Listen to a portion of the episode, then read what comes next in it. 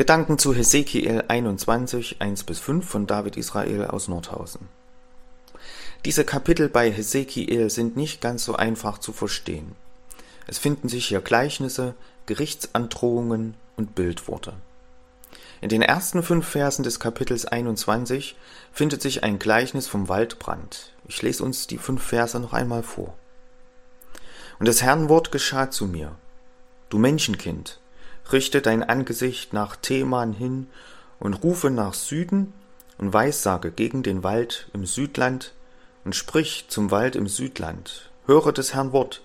So spricht Gott der Herr. Siehe, ich will in dir ein Feuer anzünden, das soll grüne und dürre Bäume verzehren, dass man seine Flamme nicht wird löschen können, sondern es soll durch sie jedes Angesicht versenkt werden vom Südland bis zum Norden hin und alles Fleisch soll sehen, dass ich, der Herr, es angezündet habe und niemand es löschen kann. Ich aber sprach, ach Herr, Herr, Sie sagen von mir, redet der nicht immer in Rätseln. Auch den Menschen zur damaligen Zeit erging es schon so, dass sie die Worte Hesekiels nicht immer verstehen konnten. Für sie waren es Rätsel, die sie nicht lösen konnten. Hesekiel spricht hier Gerichtsworte zu dem Wald im Südland. Gemeint ist wohl das Südreich Juda. Und er sagt einen Waldbrand voraus, der die grünen und die dürren Bäume verzehren wird. Gemeint ist wohl, dass es die bösen und weniger bösen, also gerechte und ungerechte Menschen treffen wird. Heute entstehen Waldbrände oft durch Unachtsamkeit oder unglückliche Umstände. Das ist hier nicht der Fall. Nein, es heißt am Ende, alles Fleisch soll sehen, dass ich, der Herr, es angezündet habe und niemand es löschen kann. Gott selbst ist für den Waldbrand verantwortlich. Gemeint ist sicherlich ein Flächenbrand, ein Unheil, das in Form des Krieges über das Volk hereinbrechen wird. Gott richtet sein Volk. Er lässt das Unheil, die Katastrophe zu. So viele Jahre und Jahrzehnte haben die verschiedenen Propheten zur Umkehr gerufen, aber das Volk ist seinen gottlosen Weg weitergegangen. Nun steht das lang angekündigte Unheil kurz bevor. Hier bleiben gewiss Fragen offen, die wir nicht schlussendlich beantworten können.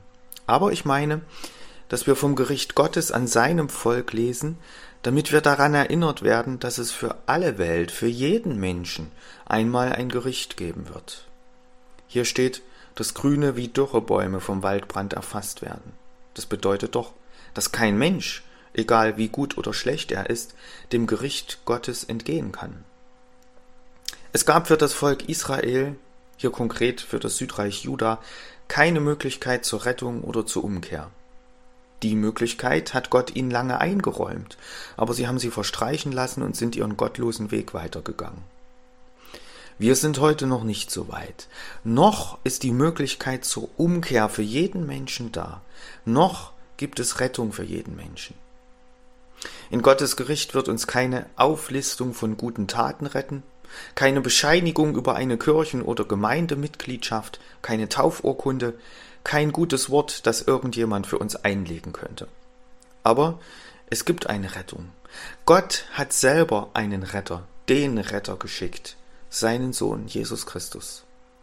Ich meine, dass uns diese schwer verständlichen Worte hier bei Hesekiel daran erinnern sollen, dass unsere Lage nicht hoffnungslos ist, so wie für Juda. Wir haben einen Retter. Jesus ist gekommen. Er bietet uns an, uns alle Schuld abzunehmen. Jede einzelne Tat, jedes Wort, jeden Gedanken, mit dem wir an Gott und anderen Menschen schuldig geworden sind. Dieses Feuer kann niemand löschen, so steht es hier. Aber unsere Schuld, die kann gelöscht, ja vertilgt werden, wenn wir sie zu Jesus bringen. Gelöscht, so als wäre sie nicht mehr da, ja als wäre sie nie geschehen. Judah hat die mahnenden Worte der Propheten in den Wind geschlagen. Sie haben die ausgestreckte Hand Gottes ignoriert. Sie haben die Möglichkeit zur Umkehr verstreichen lassen. Aus diesen Fehlern sollten wir lernen.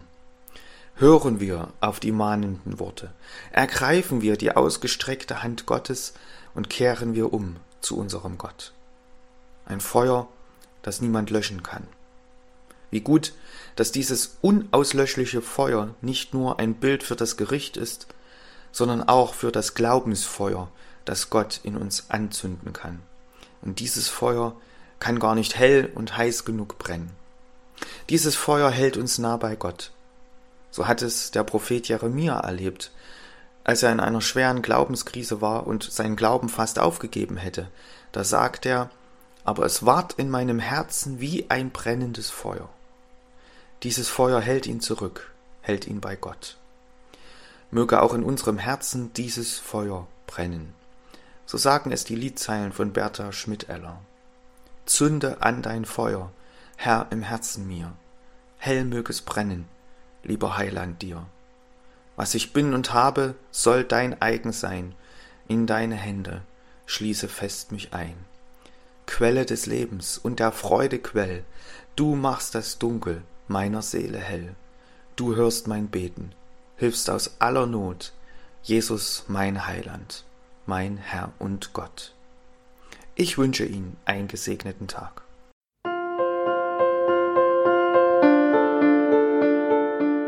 Dies war eine Folge aus unserem Podcast In einem Jahr durch die Bibel, ein Projekt des Gemeinschaftsverbandes Sachsen-Anhalt. Morgen geht es weiter. Unsere Arbeit und auch dieses Projekt lebt fast ausschließlich von Spenden. Wenn Sie unseren Podcast mit einer Spende unterstützen möchten, so ist uns das eine große Hilfe.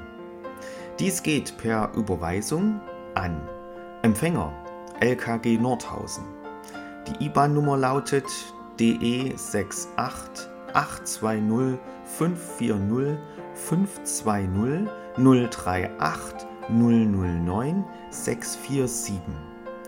Wenn Sie eine Spendenbescheinigung benötigen, dann geben Sie bitte Ihren Namen und Ihre Anschrift mit an. Ganz herzlichen Dank. Nun wünsche ich Ihnen einen gesegneten Tag und freue mich, wenn Sie auch morgen wieder mit dabei sind. Viele Grüße, David Israel aus Nordhausen.